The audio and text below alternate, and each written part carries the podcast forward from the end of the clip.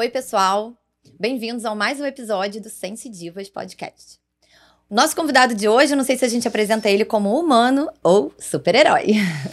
Pois é, ele já fez diversas escaladas, é, Ultramaratonas. ultramaratonas, sobreviveu a um terremoto no Nepal e é o jornalista Orgulho Nacional. Bem-vindo, Cleiton Conservani. Bem-vindo. Muito obrigado. Prazer estar aqui com vocês, vocês Divas. Sou fã, já assisti vários episódios. E Não, muito legal poder compartilhar minhas histórias, minhas experiências, minhas vivências, né? O que me impulsiona, o que me motiva a seguir em frente. Já aí com uma idade já avançada, daqui a pouco posso estar virando um vovozinho, mas Vovozinho frente, nada, tá com- maravilhoso, tô com que eu- É, Cleiton, a gente, a gente fala aqui, né, no Sense Divas, de muitos assuntos sobre espiritualidade, sobre autoconhecimento. É, e eu queria saber se você faz algum tipo de preparação mental, né? Como é que é o seu controle mental para enfrentar essas situações extremas? Eu acho que esse controle mental ele vem muito da, da minha origem, da minha infância e eu escolhi desde bem garotinho, eu escolhi a natureza como o meu lugar predileto, né? A natureza, as montanhas, as florestas, os rios, cachoeiras, eles são o, o meu parque de diversões. E é ali é onde eu me completo, é onde eu me realizo, é onde eu me sinto em casa. É quando eu estou assim, no, o melhor de mim acontece quando eu estou em contato com a natureza. E eu acho que esse esse contato com a natureza desde bem garotinho, desde a infância, ele acabou influenciando muito na minha vida, no meu estilo de, de ser, na, nas minhas escolhas. É, e o, o controle mental, eu acho que ele, ele é como funciona como uma escada. Você vai desenvolvendo, você vai criando um lastro físico, né, para tudo que você faz. Você vai é, se desenvolvendo. Você Mas você vai... medita? Você... Eu, eu, eu já fiz yoga um bom Aham. tempo. Durante um tempo da minha vida eu, eu pratiquei yoga, isso me ajudou bastante a me equilibrar. Que não deixa de ser uma forma de É, meditação, né? Trabalha muito a atenção plena, É. né? E, e eu, assim, eu tenho muita vontade de Aham. voltar a praticar yoga, porque ela, ela é um ótimo é um ótimo complemento para tudo que eu faço, para tudo que eu preciso, para situações de risco, para momentos que eu preciso tomar decisões sob pressão. E a yoga, você está concentrado, você desenvolver eh, essa sensibilidade, a respiração, o controle mental. Então, ajuda bastante. Tem uma frase do yoga, eu também já pratiquei yoga um bom tempo, que eu acho muito legal, assim, pra gente levar pra vida, porque é, tem determinados tipos de yoga que você trabalha com permanência, né? Então, você faz o asana, a postura, e você tem Uhum. que ficar ali, sei lá, um minuto, né? Às vezes até mais. E aí, eu lembro que a professora falava, aprenda a relaxar no desconforto. E ela falava muito isso, né? Que muitas vezes na vida a gente tá numa situação super desconfortável, mas se a gente não relaxar, a gente não consegue sair é. né, daquele desconforto. E você que já escalou cinco de sete cumes, né? Não, não tem uma história dessas, assim, cinco, né? Qual foi é, a sua reportagem que mais te desafiou? É, que você precisou desse controle mental total? Eu acho que foi no, no Monte McKinley, no Alasca. Foi o meu primeiro. Eu já tinha escalado o Aconcagua duas vezes. Escalei o Uhum. Aconcagua no verão, em 2002. E eu estava perto do, do topo do, do Aconcagua, um lugar que se chama Canaleta, e nós encontramos um sul dois sul-africanos, um com edema pulmonar, o cara estava cuspindo sangue, e tinha um outro sul-africano cego. Ele queria ser o primeiro sul-africano cego a chegar ao topo do Aconcagua. Ele, ele era da, da Força Aérea, ele, numa experiência lá, alguma coisa explodiu, ele ficou cego. Ele queria ser o primeiro sul-africano cego a chegar ao topo do Aconcagua. E nós tivemos que ajudar nesse resgate, então eu falhei, na, a gente optou por ajudar no resgate em vez de ir para o topo. E, no, e quando eu fui fazer escalada do Aconcagua no inverno, é, em 2004, eu também tive problemas assim, de dor de cabeça extrema. Foi essa Eu- reportagem que eu lembro, teve uma reportagem sua que você chorou e ficou muito emocionado. É, foi, foi essa. eu choro. Não, mas uma que você ficou, foi muito difícil mesmo, você ficou bem emocionado É. e foi essa. Foi, foi. Que eu queria muito, era que era a minha segunda tentativa, a gente foi escalar no inverno, então era uma situação muito difícil, mas eu estava psicologicamente eu estava vivendo um momento difícil assim da, da minha vida, de separação, tal, então é, é, foi, foi, foi muito ruim. E a outra montanha que eu fracassei foi o Monte Everest, foi em 2005. Eu foi uma temporada muito difícil, foi uma temporada de muitas tempestades, muita ventania. Eu cheguei a 7.700 metros e fui pego por uma tempestade e as barracas voando. E aí veio o Monte McKinley. E em 2005 eu ainda perdi um amigo no Everest, que foi o Vitor Negrete. Ele foi escalar sem oxigênio suplementar, sem o cilindro de oxigênio.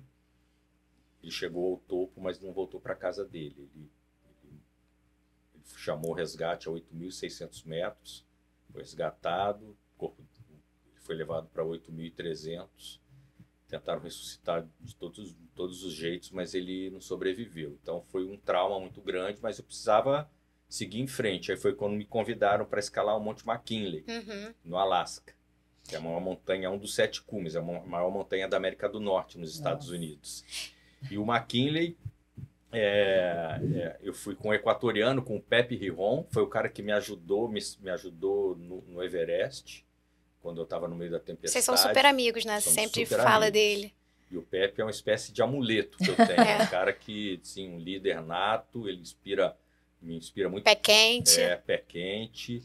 E o McKinley, eu, eu, é, eu- tive muitos problemas durante a subida, de muito peso que você tem que carregar, ao contrário do, do, do Everest, que você tem os Sherpas, né, os nepaleses que, que carregam todo o seu peso. No, McKinley você escala é, levando, arrastando boa parte da escalada, você arrasta um trenó e uma mochila muito pesada.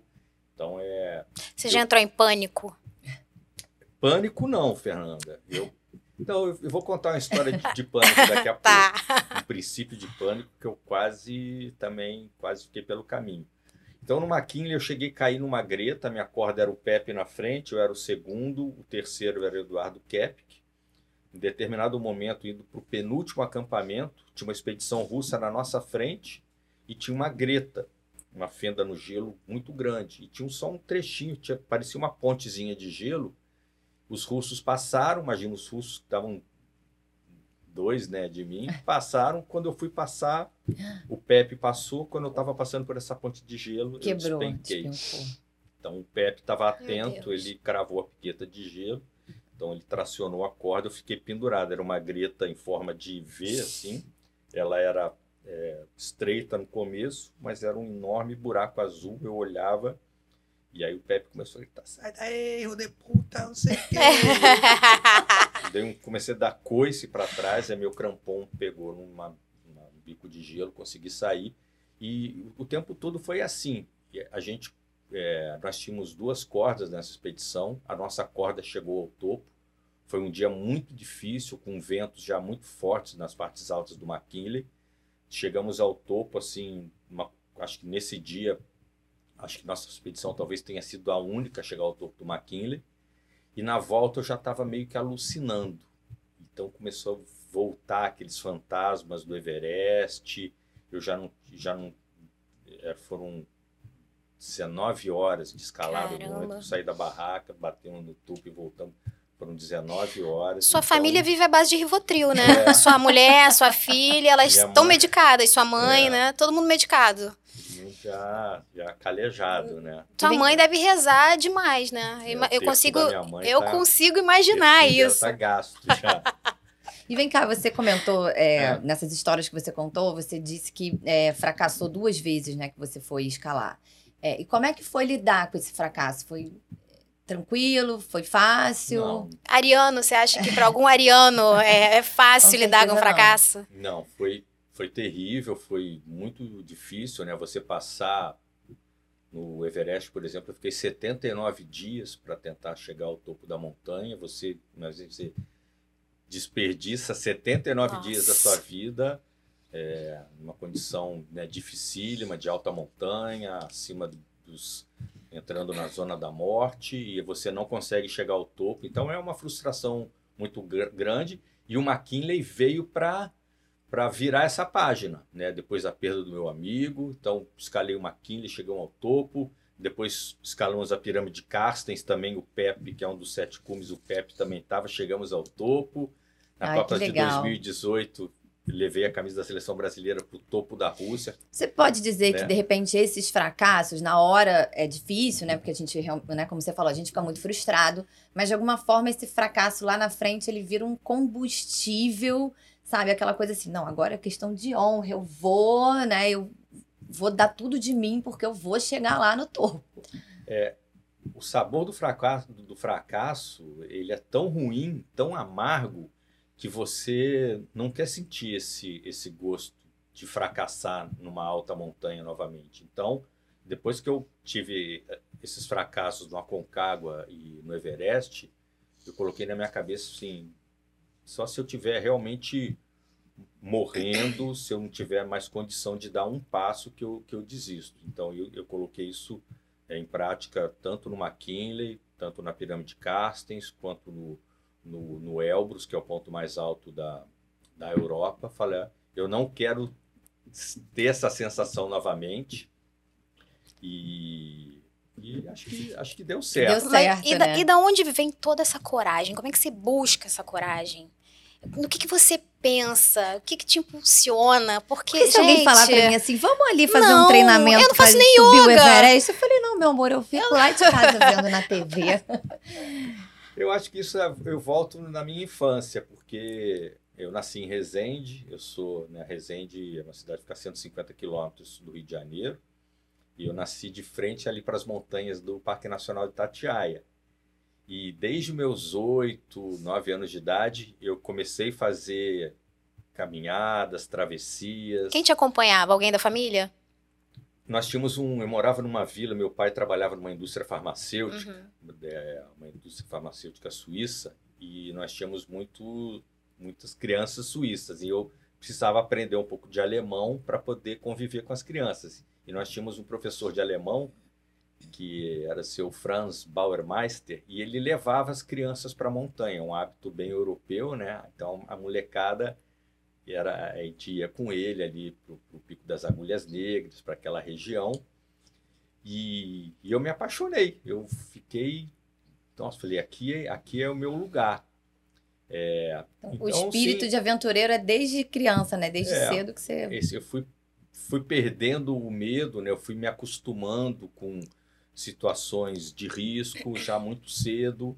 Tive uma infância muito livre em vila que tinha umas árvores, umas mangueiras centenárias. A gente escalava as árvores, fazia cabo, cabo aéreo, né?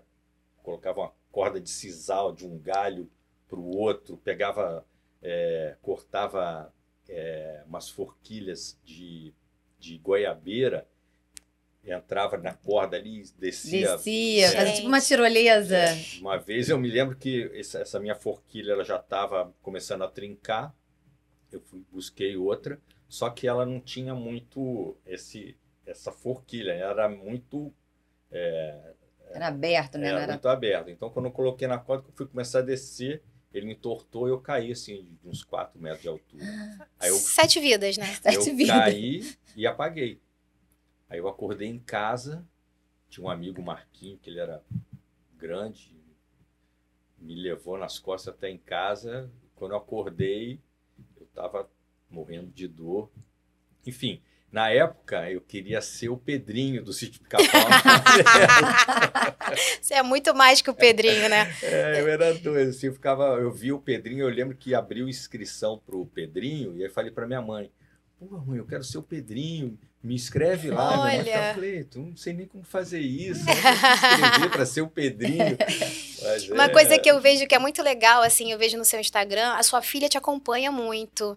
Ela é aventureira igual você? É, essa, essa minha veia de, de aventureiro, dos esportes ao ar livre, da, de montanha, eu tentei também é, passar para a Gabriela. Colocar o bichinho nela, É, né? E ela adora.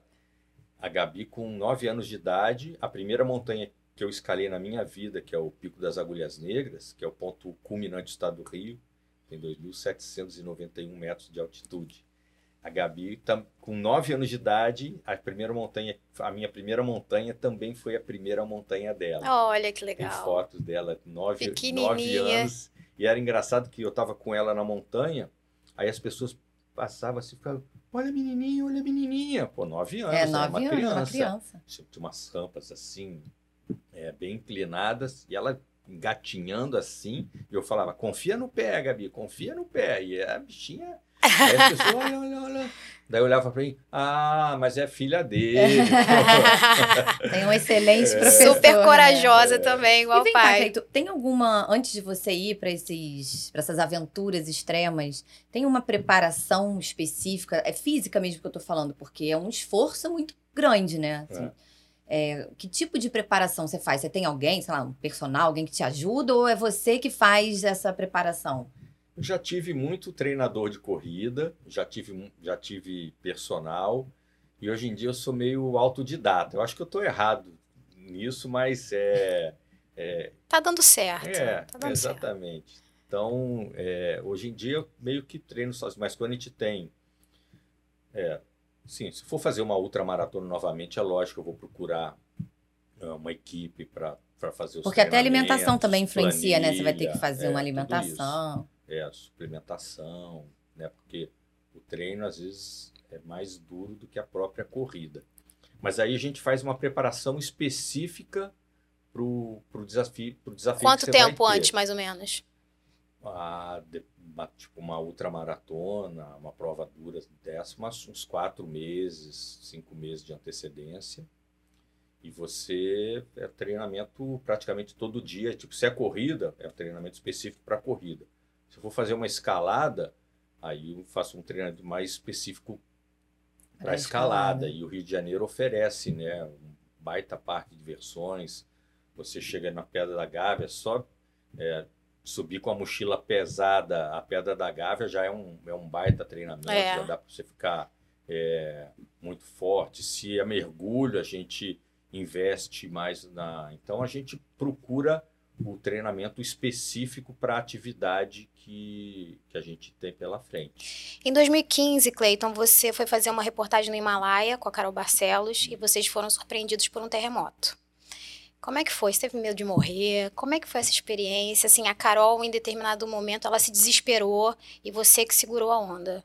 Foi. Como é que foi? Conta pra gente. É, o, o terremoto do Nepal, a gente fez um planejamento para uma determinada expedição. Nós nos preparamos para fazer os caçadores de mel, para ir mostrar. é, Mas depois vocês fizeram essa reportagem. Mas não foi nessa época. Foi? Depois Foi? do terremoto, Ah, tá. a gente Porque- ainda. é. Nossa, ainda foram lá é, cumprir a missão mesmo, né? E aí vocês estavam dentro do, do a gente saiu de ônibus. Katmandu, era, foi dia 25 de abril de 2015.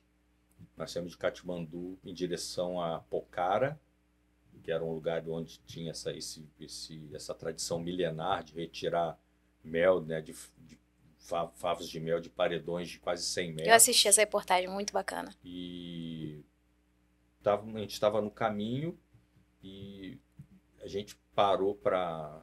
Enfim, a gente estava no caminho, a gente estava na estrada. Felizmente, a gente estava num lugar seguro, não tinha nada para despencar em cima da gente. Era uma, um lugar aberto. A gente percebeu que tinha alguma coisa, porque o, o guia começou a gritar: earthquake, earthquake, ah, oh my God, terremoto, terremoto.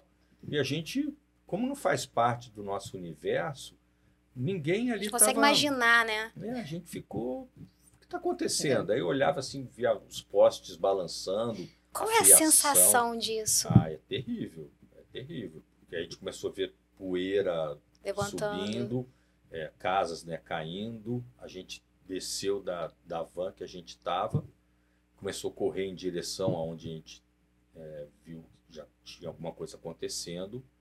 E a partir daquele momento é você conviver com, com a morte, com o desespero, com Porque você não sabe, né? A qualquer momento E foram diversos tremores, né? Tem os, tre- os tremores secundários, né? Que eles são, às vezes, assim, de magnitude também bem, bem grande.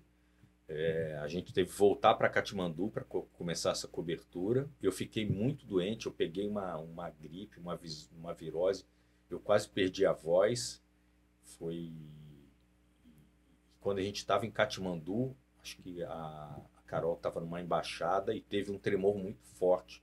Foi o momento que ela, ela, ela ficou abalada É. né, com, com, com a situação.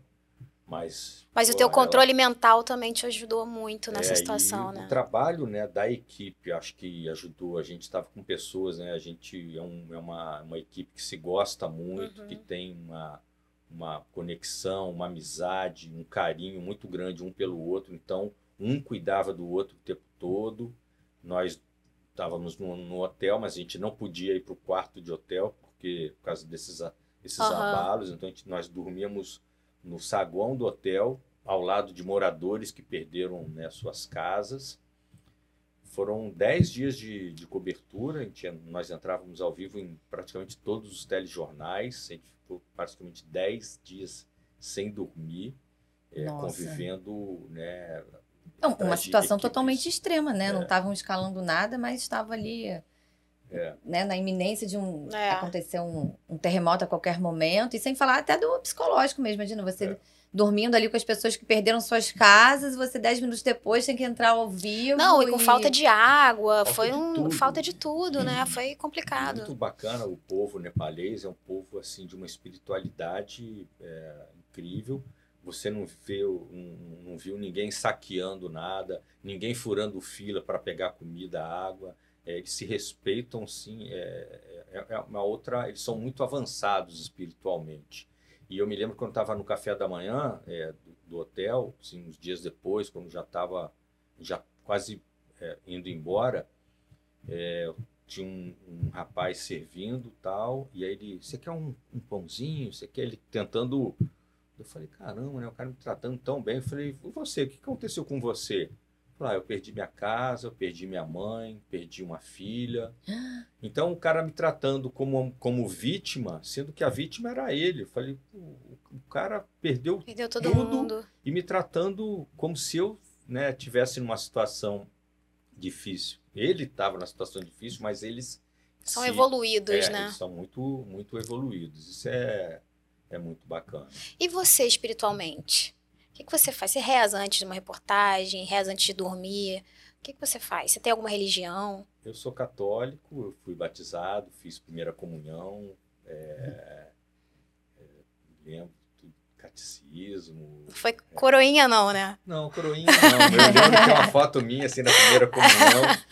Eu com a roupinha branca, eu estudava no Colégio Dom Bosco, em Resende, com a velhinha assim, cabelinho com a cara de bagunceiro, um anel de caveira. Anel de caveira na comunhão. É, na época a gente tinha, tinha, uma- tinha uns anéis de caveira na época. Eu falo, olha só. Mas eu, se eu não rezar, se eu não rezar todas as noites, eu não consigo dormir. Às vezes eu vejo que eu não estou pegando no sono, eu falo, ah, eu esqueci de rezar. Olha que E aí eu bacana. rezo meu Pai Nosso, minha Ave Maria. Faz do teu jeito, né? Se conecta da, é, da tua forma, rezo né? Meu anjo da guarda. Eu, é, mas eu sempre agradeço, eu nunca peço nada. Só peço saúde, né, para mim, para a família, para meus amigos. Eu, eu faço um pensamento assim, vem o rosto das pessoas que eu gosto. E só peço isso, só peço proteção, só peço saúde e só agradeço E agradece. Gratidão é Então, tudo, né, Nath? tão Gratidão é tudo. de ter tanta saúde, de poder né, inspirar as pessoas. É, eu lembro um tempo atrás eu recebi um, um e-mail de uma pessoa que estava com uma obesidade mórbida na, no leito de um hospital, pessoa morrendo. E aí ela assistiu uma reportagem minha e e aquilo mudou a vida dessa pessoa. Ela começou, ela saiu da cama do hospital, começou a caminhar, começou a fazer provas de 5 quilômetros, 10 Nossa, quilômetros, e a pessoa virou maratonista Não a pessoa acredito. estava morrendo. Então acho que não tem recompensa maior, né, do tem audiência. Do que você inspirar as pessoas, é, né? É, conseguir transformar a vida É. de alguém, né? É maravilhoso. Em 96, Cleiton, você entrou pra Globo para apresentar o Esporte Espetacular. Foi essa época que a gente se conheceu, Aline Pacheco, um Isso. beijo pra você que apresentou a gente. Eu era mascote deles, eu tava na faculdade, eles formados na, na Rede Globo. E aí você começou a apresentar o Esporte Espetacular com a Glenda e Isso. De repente você começou a fazer essas reportagens, né? O que que te levou? é, você pegou esse esse nicho? O que que foi? Qual foi a primeira que você foi, que você teve a ideia e nunca mais deixou de fazer essas reportagens de esportes radicais?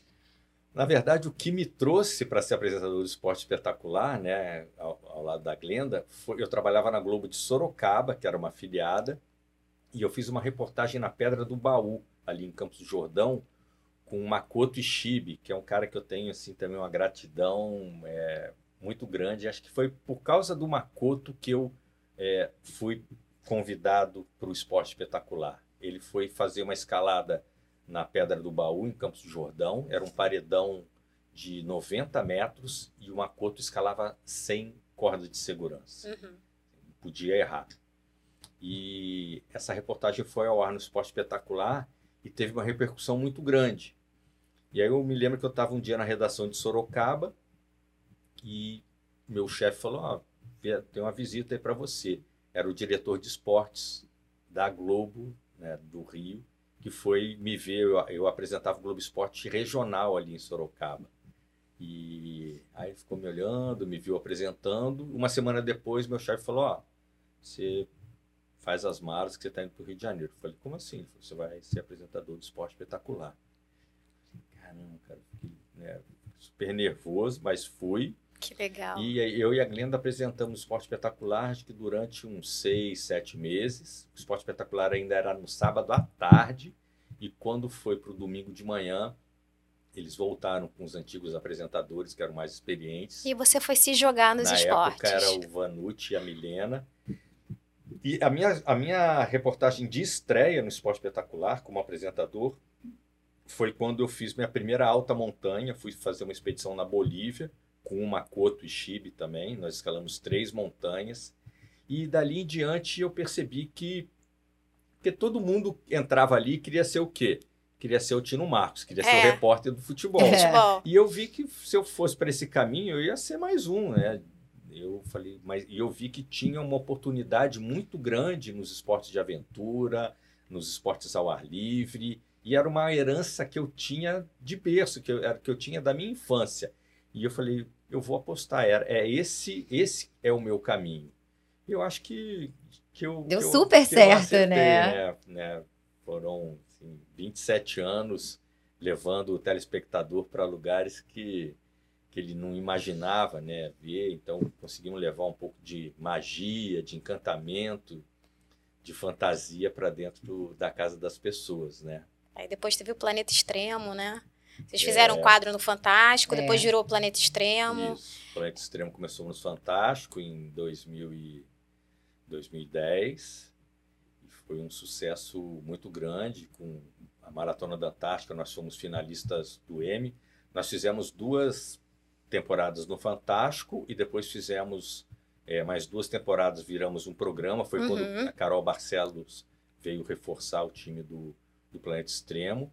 Nós também gan- ganhamos dois prêmios no New, The New York Festival com o Planeta Extremo.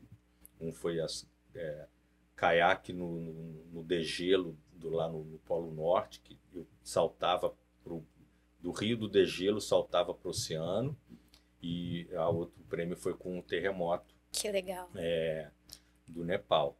Então, é, acho que é, o meu caminho, a minha, a minha, a minha essência está na natureza, já não tem já não tem como mudar isso. Eu, enquanto eu tiver saúde, enquanto eu tiver fôlego, eu quero continuar levando essas histórias para as pessoas, levando Acho que porque a vida não está aqui no asfalto, né? A, a- árvore não brota no asfalto. né? A vida está nas É, montanhas. É muito legal isso que você está falando, Cleiton, essa questão de você trazer assim para o teu profissional, essa questão da infância, que você sempre teve muita, muita afinidade, né? A natureza, como você falou, sempre foi um quase que um habitat natural mesmo para você, né? E é muito legal porque, como a gente fala muito aqui também de autoconhecimento, de repente, se você não tivesse essa consciência de si mesmo, né? Essa percepção de que a natureza, né? Então, assim, eu acho que você realmente uniu esse teu autoconhecimento e conseguiu manifestar no seu profissional, né? A sua essência. Se em realizar relação- dessa maneira, se realizar né? dessa maneira. Então, tá vendo, gente? Por isso que quando a gente fala aqui de autoconhecimento, né? Muitas pessoas já falaram é, que vale a pena, que requer coragem. Então, olha aí o exemplo do Clayton, né? Que conseguiu unir o É útil ao agradável. O cara mais corajoso que eu conheço. Cleiton, você teve lá no programa do Porchat. É. E contou uma história super engraçada que foi a da camisa da, da seleção, né? Que foi demais. Agora você vai ter que contar uma inédita pra gente. Pensa em alguma coisa aí, porque você tem história pra caramba. Né? Os Você adora sacanear. um Não, ele adora sacanear as de é, Não, ele adora sacanear as pessoas, ele é super brincalhão, enfim. Ele com certeza tem mais histórias. Ai, meu Deus. Porchat foi brincadeira. Os caras esconderam a camisa de mim, mas no fim deu tudo certo. Mas por que será, né? Porque você É. deve ter feito tantas pra É. eles, né?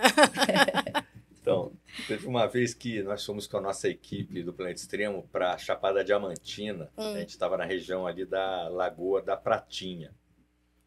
É, a gente estava fazendo mergulho, mergulho em cavernas para resgatar fósseis do jacaré papo amarelo. Então, nós estávamos com, com a equipe de pesquisadores, mergulhadores de, de caverna também. E, e nós ficávamos numa pousada, eh, os quartos eram é, todos colados um no outro. E aí um dia eu saí do meu quarto, eu olhei em frente à, à minha porta, senti um besouro com uma- antenas assim. Suficiente pra eu ir embora. Você já me Não, conhece. Entregar né? a chave do quarto Guarda pro o besouro. toma o, aqui. tava- o bichinho já estava morto. E ele tinha, ele lembrava um pouco o barbeiro, Aham. né, que aquele- transmite a doença de Chagas. chagas, e tal. E aí eu falei, hum, eu peguei esse, esse bicho que já estava morto, dei a volta, fui né, no banheiro de um dos nossos integrantes, não vou revelar o nome, mas é um cara assim mais criado em cidade grande e tal, que não tem muito, não era um cara muito da natureza. Aí eu peguei, abri o basculante do banheiro dele e joguei esse besouro morto no banheiro. E eu fui no dono da pousada. Eu falei, é, faz um briefing aí, faz uma reunião com a gente e fala que tem aqui muito o bicho, Não acredito. o, o, o- inseto, o barbeiro que transmite a doença de Chagas. Você conseguiu tal. convencer o E cara eu, pra... conheci, eu contei pra ele, falei, ó, eu peguei, joguei. Maravilhoso. Aí você fala que esse bicho, ele às vezes pica você, você nem percebe. Não, ele arquitetou Não, eu- toda eu- a parada, e- né? Gênio bom. do mal. E, e fala também que esse bicho, depois que ele te pica, que você às vezes nem sente, você está cochilando, que é, ele, ele geralmente procura um lugar molhado para morrer. Olha, E não é nada disso, a história é inventada. inventada. Aí beleza, aí daqui a pouco tava o, o dono da pousada, era um baiano safado, engraçado pra caramba. Toda a nossa equipe reunida e ele falou: "Ó, a gente queria aproveitar aqui vocês, queria falar sobre um acredito, sobre um inseto isso. aqui que é, o, que é o barbeiro, né, que transmite a doença de Chagas.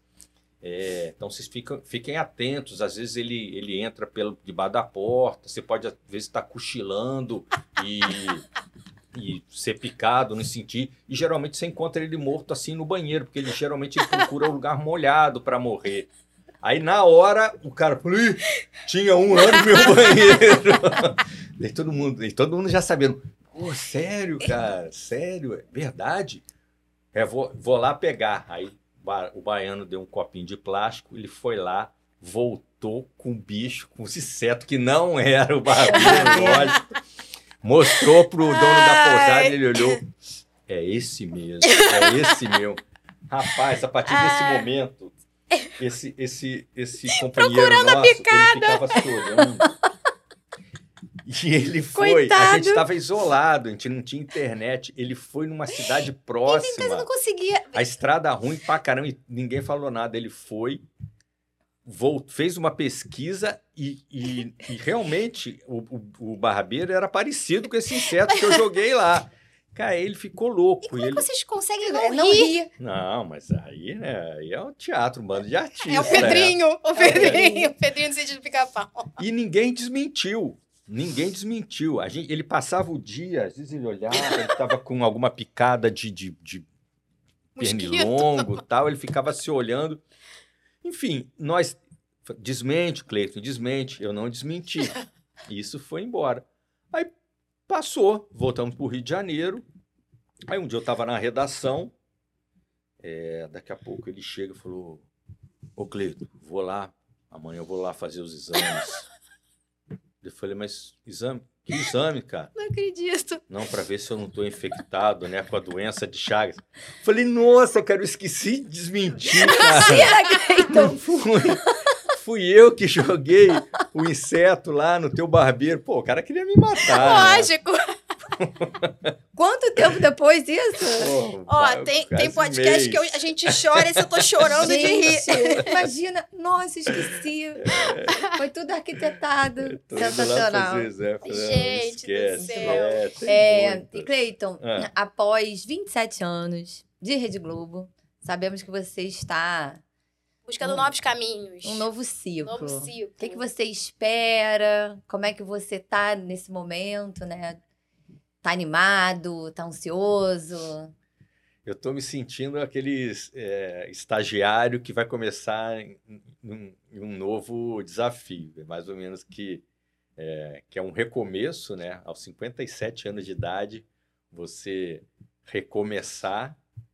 É lógico que é tipo, eu tenho um uma, eu tenho uma né? nova montanha aí para escalar, mas eu acho que vai ser uma escalada mu- muito interessante. Eu até postei que é, essa minha ida para Play 9, né, para Play 9, o meu super parceiro, cara que eu tenho no coração, que é o João Pedro Paes Leme, nós criamos juntos o, o Planeta Extremo, que foi um produto vencedor, e eu tenho certeza que a gente vai fazer o planeta estremecer nova, novamente nessa ultramaratona de criatividade, que é o meu ingresso aí nesse timaço da, da Play 9. E acho que tem muito para oferecer ainda, todos esses, esses meus anos, né, esse meu conhecimento que eu acumulei nesses 27 anos de Globo. Eu acho que eu tenho muita coisa agora, eu vou canalizar tudo isso para o universo digital, que é uma, é uma ferramenta que eu ainda estou, não digo engatinhando, né, que eu já estou estudando, já estou buscando, fazendo experiências, tá? mas é uma, é, é uma, é, é, é uma nova jornada, é um novo desafio, e eu estou muito empolgado, estou muito feliz, acho que essa mudança veio no, no momento certo, veio na hora certa, e eu vou ficar responsável pela, pela parte de, de, dos esportes ao ar livre, das partes de aventura, e acho que eu tenho muito para contribuir, acho que vai dar... Ah, isso com certeza, É. né? Tem uma bagagem. É. muito- isso vai te dar, isso vai te dar um pouco mais de tempo para você também, Com certeza. Vou ter mais, qualidade de vida, para mim, aham, para minha família. família, para para minha filha que mora fora, eu posso vou poder Aham. estar mais perto dela, os meus pais, Otácio e Neuza que que estão em Resende. Já tem minha mãe tem 84 anos, meu pai Bonitinho. 83, então Mas você vai continuar se aventurando? ah, acho que a ideia é ainda A ideia é acho que, essa? Acho que ele não consegue vai sossegar um pouquinho. Porque eu, eu não me aventuro só para aparecer na televisão. O meu, né, o meu dia a dia é. Eu, eu tô sempre fazendo alguma trilha, eu tenho prancha de stand-up paddle, então eu tô sempre remando ali né, no quebra-mar para aquelas ilhas.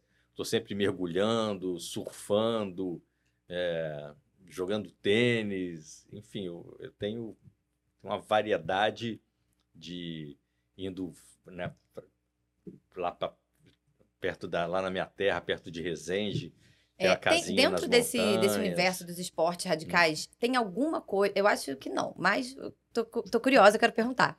Tem alguma coisa que você não fez que você gostaria de ter feito? Ou todos os grandes desafios, o- as grandes aventuras você conseguiu de alguma forma, mesmo que fracasse, né? Você, você conseguiu ir, pelo menos. É. É, eu queria Eu queria, eu queria ir para estratosfera. Acho que é uma, uma coisa Oi? que eu, é, que eu gostaria de fazer, seja num balão que, consiga chegar na estratosfera, ou, ou num voo desses, convidado para um voo desses que saia da. da Que você consegue que- ver é, o que planeta ve- Terra, Queria né? ver a Terra de um, Nossa. de um ângulo diferente. Acho que ia ser. E uma outra coisa que eu tenho muita vontade de fazer, que eu ainda não realizei, é ir para essas ondas perfeitas lá nas Maldivas, é, lá. Mas para surfar pra essas surfar, ondas, Na Mentawai, né? É, Eu gosto muito de surfar, gosto muito de pegar onda, mas eu nunca fui para essas ondas de sonhos, né? Eu- então é é uma coisa que eu tenho muita vontade de fazer também.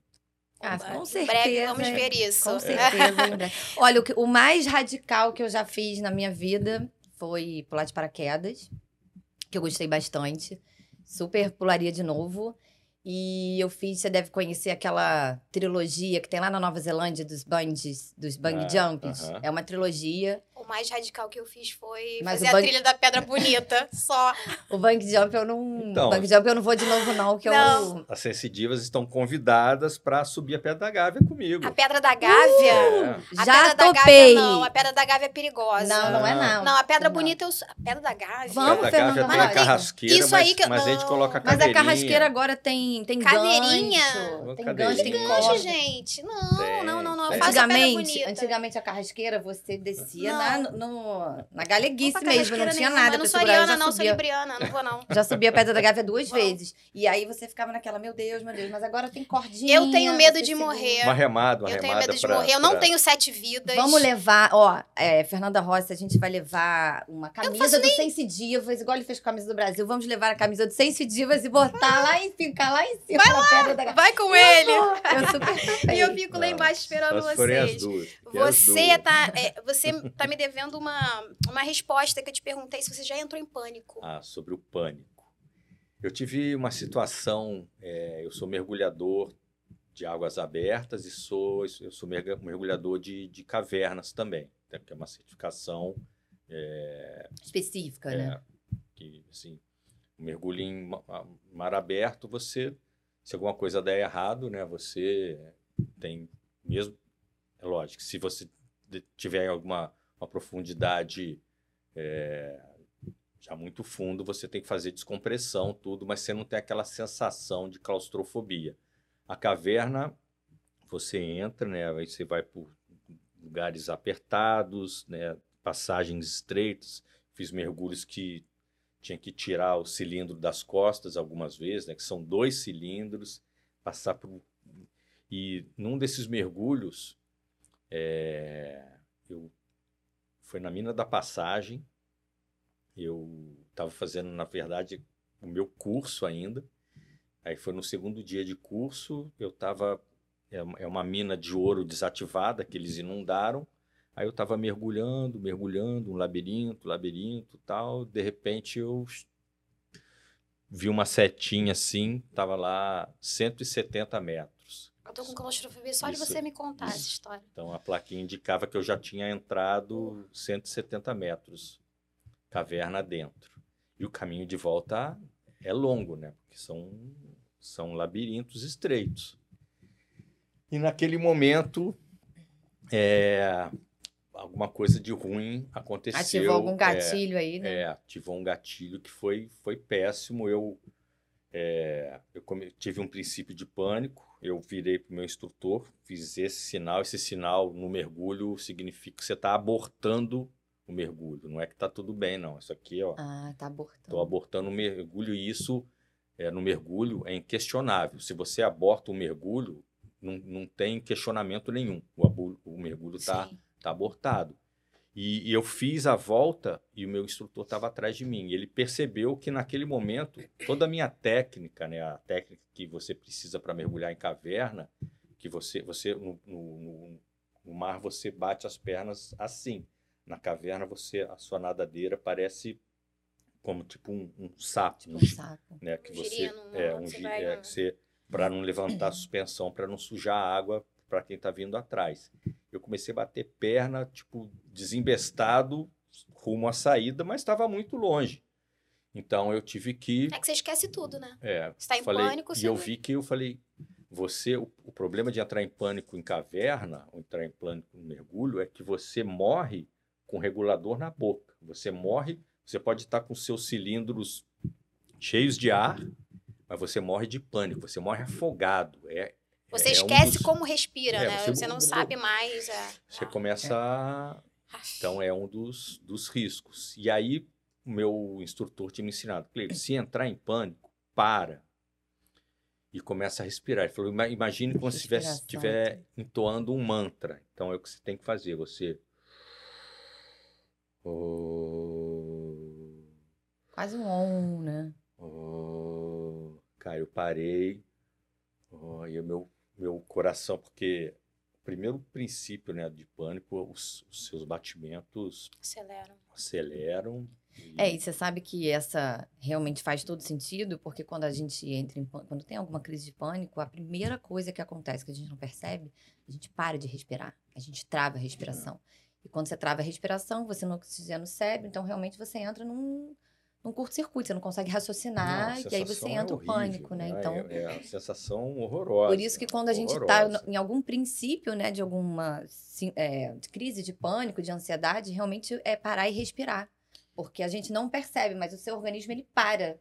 Ele trava tudo, né? E aí... E você voltou e conseguiu completar? É, aí eu. E aí, quando eu me acalmei, não, depois que você supera, Aham. você ah, não você não abortou, então? Não, eu abortei Ah, tá. o mergulho. Voltou mas, mesmo. Mas eu estava voltando, e aí. Eu, mas eu tinha falado assim, eu percebi que se eu continuasse naquele estado, eu, eu ia morrer afogado. Eu ia começar a me afogar. E aí eu parei, E fez o... Comecei a fazer esse processo da respiração e eu fui voltando ao normal. E depois que você supera isso, você fica tão. Aí eu voltei, estava tava bem longe ainda. Recuperei a minha técnica de mergulho, de equilíbrio, né? Que você não pode bater no chão, você não pode bater no teto. Era um, ah, era um ambiente bem, bem. Era onde os mineiros buscavam ouro ali né, nessa mina da passagem. Voltamos, conversamos bastante sobre isso. Da, da, da mina da passagem, nós fomos para fazer uma. Era um, um episódio do Planeta Extremo nas cavernas, nos, nos buracos azuis das Bahamas. Primeiro, nós fomos para Gin Springs, na Flórida, nos Estados Unidos, para continuar o treinamento lá. Eu tive que passar por uma série de testes de mergulhar sem máscara, só com o cabo guia, porque o cabo guia é o que tira você de, de dentro da caverna. Toda vez que gente mergulha em caverna, a gente desenrola um cabo guia e você, se alguma coisa der errado, se suas lanternas falharem, se tiver algum problema, o cabo guia te leva para fora da caverna. E depois nós fomos para as Bahamas e numa das, das cavernas das Bahamas também, era um mergulho assim, de uns 300 metros, caverna dentro, muito mais técnico do que a mina da passagem. E também quando eu cheguei num lugar, Teu problema é a caverna, né? é, começou a. Mas eu falei, não, de novo não, de novo não, de novo não. E já coloquei em prática o, A respiração. a respiração, mas eu abortei onde já era para era o fim do mergulho. A gente era che- chegar num salão todo decorado com estalactites gigantescas, lugar especial. Mas eu tive um novamente um princípio daquela sensação, mas que eu consegui controlar e aí é como tudo na vida, né? Essa locomotiva ela é A capaz de nossa levar mente pode derrubar. para o inferno e Pro céu levar do a para o céu também. Qual é a sensação quando você completa uma prova dessas, um- um- uma reportagem, que você chega lá no fim? O que, que você sente? Pô, é, é maravilhoso, né? Completar uma escalada, chegar ao, ao topo, né? Você vê que o trabalho, né? O esforço valeu a pena. Às vezes tem gente que fala assim, ah, mas cheguei lá em cima, E daí? É, não. mas não é o, não é o chegar, é o caminho, né? É toda a jornada, o companheirismo, o trabalho em equipe, o treinamento. É, é acho, acho que para mim faz sentido, mas talvez para muitas pessoas não faça É, mas esse mindset é sentido. muito legal, né, Cleiton? Acho que é, eu trabalho né, com esse universo de terapia, de autoconhecimento. E se você for ler aí muitos livros, né, muitos falam, é, assim, a gente fala muito sobre isso, né? As pessoas ficam tão preocupadas, assim, no resultado, ou, né, de ah, quando eu estiver magro, quando eu comprar a minha casa. É, isso faz com que a sua mente fique muito no futuro, né? E a gente costuma dizer que geralmente as pessoas ansiosas são porque estão com a mente lá, lá na frente, né? Os depressivos vivem com a mente no passado. E a gente esquece de aproveitar exatamente isso que você falou, o percurso, a caminhada, né? Porque quando você consegue ter essa consciência de aproveitar o caminho, perceber os desafios, as coisas boas que acontecem, você tá mais conectado no momento presente, né? É então, isso aí. É, você está vivendo literalmente, né? Você está. Então, isso é muito legal. É isso aí. E é muito bom, né? Você valorizar coisas simples da vida. O fato de você acordar de manhã e falar: Nossa, eu acordei, eu estou vivo, eu estou saudável, mais um dia com saúde.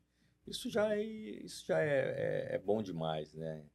Mas então, assim, eu... nenhuma te traumatizou, né? Nenhuma dessas reportagens te deixou um pouco traumatizado. Não, mas o mergulho em cavernas é uma atividade que Você não hoje quer em mais. dia eu não, não faço mais. Eu já eu recentemente eu até superei um pouco esse esse trauma. Eu fui fazer uma série é, em Israel, mergulhei no, no Mar Vermelho, num naufrágio, e aí eu entrei dentro de uns compartimentos de um navio de guerra que eram também e eu me, me, me, compor, me, me comportei muito bem, me é. saí muito bem, estava é, muito concentrado, muito tranquilo, muito seguro né, do que eu estava fazendo, estava a uns 30 metros de profundidade e venci muito bem essa. Falei, não, eu, eu, eu vou entrar ali naquele compartimento, vou atravessar e Superou o mesmo é, desafio, superei, né? Isso superei, é muito legal. É, Esse é o nosso bacana. herói do jornalismo Ai, brasileiro. Gente, maravilhoso, Olha, corajoso bom. pra caramba, contando diversas histórias,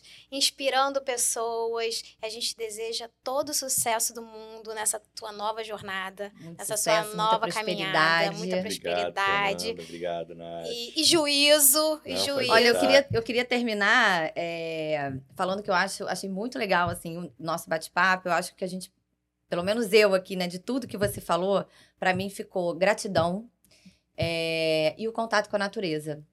Eu acho que, assim, de tudo que você falou, é, um, é uma receita que realmente não tem erro, assim, né? A gente tá em contato com a natureza, a natureza tem muito para ensinar pra gente, né? É, tudo, né? Das fases, da, da impermanência, né? Eu sempre costumo dizer para os meus pacientes que é, a natureza da vida é impermanência. E quando, né? É, a única coisa que nunca muda são as mudanças. Tudo está em constante mudança, né? Os, tem, os ciclos começam e terminam, né? A natureza ensina isso. E se a gente consegue é, apreender esse conhecimento e aplicar isso na nossa vida, a gente consegue ter uma vida mais leve, mais feliz, mais realizada. Então, muito obrigada, Cleiton, por você ter compartilhado aí tantas experiências legais, tanto conhecimento. Foi uma honra. Muito obrigado, obrigado, Fernanda, obrigado, Nath. E fica o convite para se você não quer Pedra da Gávea, a gente marca uma remada ali para as Ilhas Tijucas, uma remada Fernanda, vamos. A gente vai treinar um pouquinho e tal, uma corridinha na esteira para pegar um preparo físico. Eu, eu vou estar contigo, O problema amiga. é a carrasqueira. Eu não vou, mas eu não vou largar sua mão. Ninguém larga a mão de ninguém. Ninguém larga a mão de ninguém. Ninguém larga a mão de ninguém. A gente sobe de mão dada.